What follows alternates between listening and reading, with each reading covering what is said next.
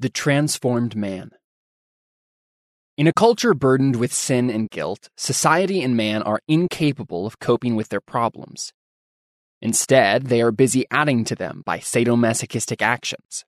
Such a society is capable of a parasitic advance by sadistic aggressions towards others, and by expropriations of the achievements and wealth of other peoples. Finally, however, even this sadistic and parasitic progress breaks down in guilt and masochism. Dr. Woodward, recognizing the nature of masochism from a non Christian and humanistic perspective, has noted that guilt must be expiated, sin must be punished. Woodward hopes for a humanistic settlement of the problem of guilt and masochism, observing of a lesbian's conduct.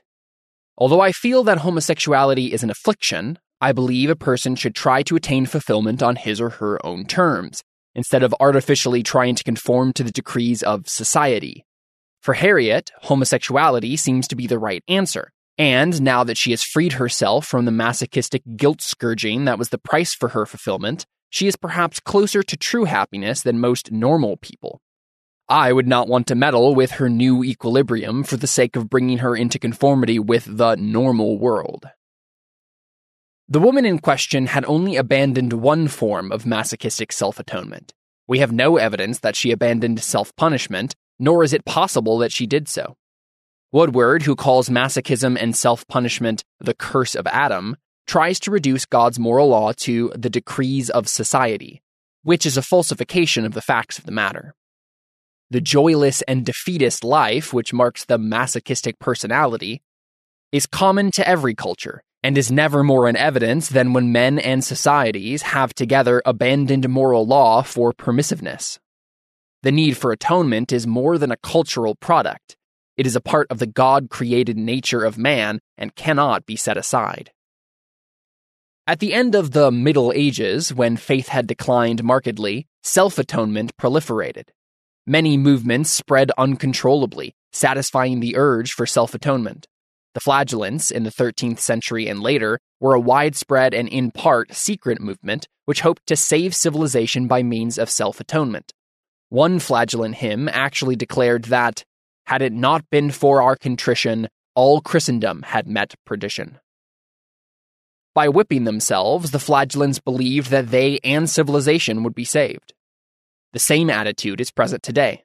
Sarah Winter, in a study of black and white students, concluded that Blacks and whites find it difficult to work together smoothly in businesses, universities, or other organizations, even when they are nominally equals seeking common goals. Sensitive Americans in this era can easily regard both blackness and whiteness as profoundly bad. To be nothing but black is to be lost within a group that has been castigated, oppressed, hated, and maligned by the majority, and powerless to act in its own defense. To be nothing but white is to be the guilty agent of past injustices and present indignities. The author, as a humanist, is unwilling to push conclusions, but she does recognize that, in their relationships, the blacks demonstrated aggressive potential in relation to whites, and the guilt driven whites expected the black males to dominate. The black behavior can be recognized as sadistic. The guilt is laid on the white man, and he is punished at every turn whereas the white behavior is masochistic, a readiness to be punished for supposed sins against the black man. In both cases, sin and guilt are intensified, and the likelihood of any sound relationship is lessened. In neither case is a constructive plan of action possible with respect to the problems involved. A sadomasochistic game of self atonement is the essential and basic goal, not social progress. Scholars are aware of the fact of sadomasochism with its two dimensions of dominant submission and pain humiliation. The phenomenon is variously portrayed as associated with obsessive neurosis, manic depressive psychosis, paranoia, drug addiction, lack of achievement drive, and political radicalism. In effect, any act or condition that is realistically opposed to the individual's welfare may be perceived as masochism, Masochistic behaviors could include practically any psychopathological symptom or illness and any lifestyle that is not socially condoned. Because the problem is viewed humanistically, no solution is forthcoming. Because the moral law requiring atonement is seen as social mores and customs, the basic need is evaded. As a result, sin, the cause of guilt, cannot be dealt with. Thus, Dr. Gloria Cowan wants to establish a humanistic psychological norm for sexual fidelity without making it a moral law. In discussing sex away from home, she insists that sex away from home has no special moral implication. In fact, clearly such behavior does not have to be classified as pathological, for surely norms do exist precisely in support of sex away from home, particularly when peer comparisons are available. Thus, adultery is given a psychological justification and is separated from morality. Then, however, Dr. Cohen gives a psychological judgment against such adultery. Sex away from home can be seen as symptomatic of alienation from self and a splintered existence. It is just another front modern man produces, no more true to himself than the other indices of alienation and self deception practiced daily. Sexual freedom from overburdened roles and guilt is a problem. But sexual freedom implies responsibility toward others and oneself, particularly toward oneself.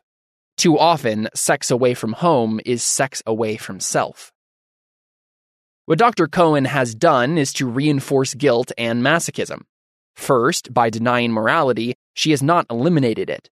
The adulterer still knows he is an adulterer, violating God's moral law. Second, he now has an additional burden to carry, because he is now a psychological criminal and failure. He has been branded with the word which reeks of humanism's original sin alienation. He is alienated from others and from himself. If his adultery is especially joyless, it is humanism which has poisoned the cup. Adultery is now not only sinful, but it is also sick. It is almost enough to make sinful ascetics out of sinful men.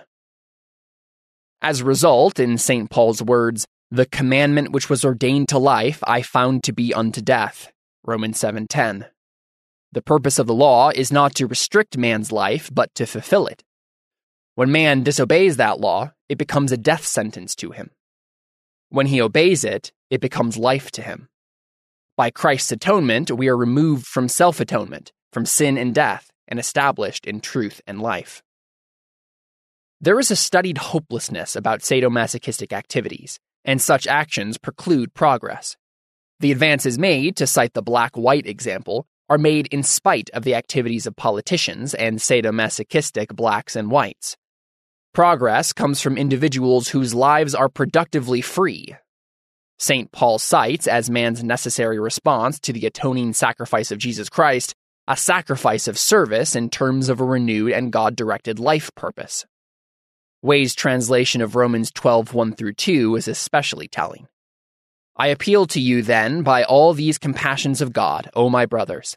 Bring your lives and set them by the altar as a sacrifice, a living one, a hallowed one, acceptable to God. The necessity of this rite of consecration follows from all the argument.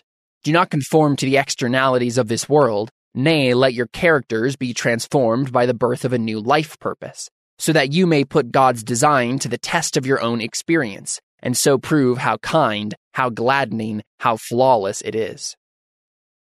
Lenski rendered Romans 12:2 thus, and be not outwardly conformed to this world age, but be inwardly transformed by the renewing of the mind, so that you test out what the will of God is, the thing really good and well pleasing and complete. The renewing of the mind is not only an act by God, regeneration, but a process, to cite Lenski's comment, wherein the regenerate man is in a process of renewal that advances steadily. The force of the word transformed was stressed by a great lay commentator of the early 19th century, Robert Haldane, 1764 to 1842. This word signifies the change of the appearance of one thing into that of another. It is used by the fabulous writers to signify the change or metempsychosis of animals into trees, or of men into the appearance of other animals. This term denotes the entire change that passes on a man when he becomes a Christian. He is as different from what he was before as one species of animal is from another. Let not men be so far the dupes of self deception as to reckon themselves Christians, while they are unchanged in heart and life. If any man be in Christ, he is a new creature or creation. Old things are passed away, behold, all things are become new. If there be not a radical difference between their present state and that in which they were by nature, They have no title to the character of Christians. This shows that, in general, it is not difficult to discriminate Christians from the world. If the change be as great as the Word of God here teaches, what difficulty can there be, in most cases, in judging of the character of those who profess Christianity? It is not the heart that we are called to judge. If the person be metamorphosed, as the word originally implies, from a state of nature to a conformity with Christ, it will certainly appear, and the state of the heart will be evident from the life. As there are degrees in this transformation, although all Christians are transformed when they are born again, yet they ought to be urged, as here, to a further degree of this transformation. Transformation means a new life purpose, an end to self defeat, and a directed and purposive life of reconstruction under God. The demand for change comes from all quarters in a time of crisis. The New Left of the 1960s and 1970s is most vocal in demanding change, but the essence of their position has been aptly described by Ayn Rand as an anti industrial revolution towards pure destruction and anarchy.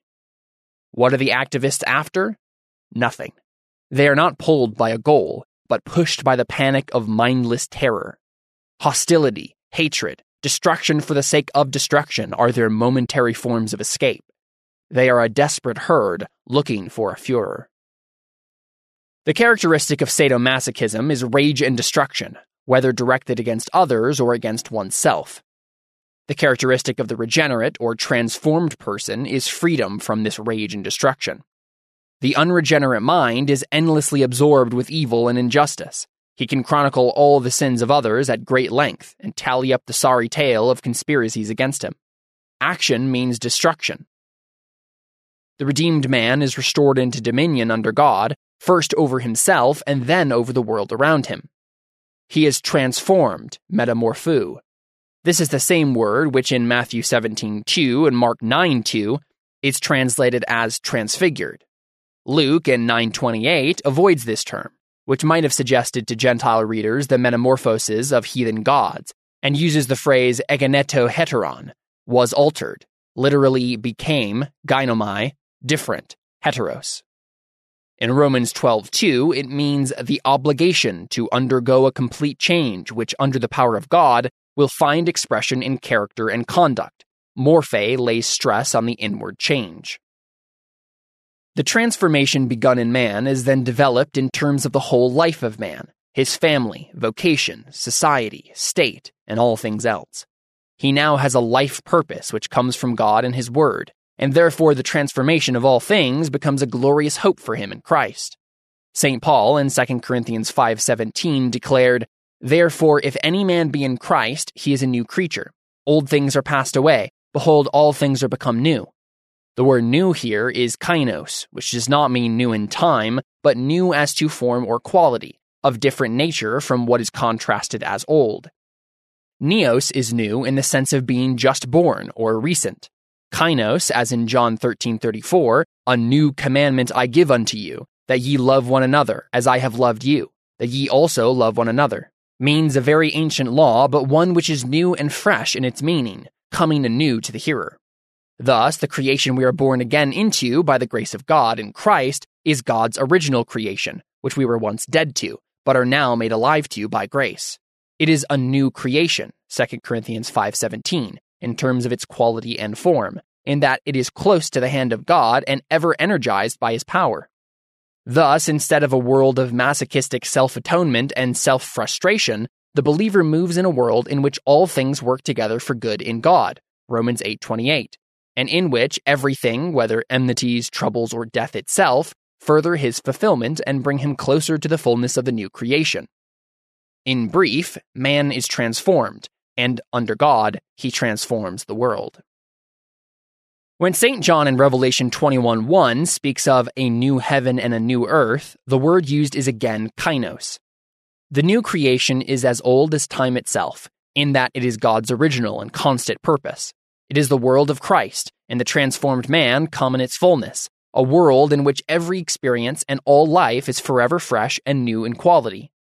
The first earth is gone, it passes away, literally it goes away. Now man is born old in time and burdened with the sin of the past. He is born new in the sense of a recent birth, but old in terms of being bound to the past of Adam's posterity.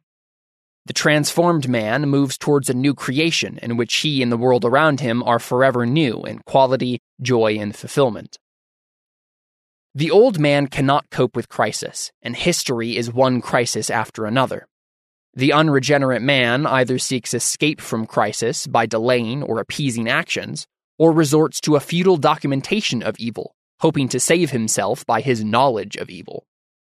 The transformed man, transformed by God, transforms his world and resolves the crisis.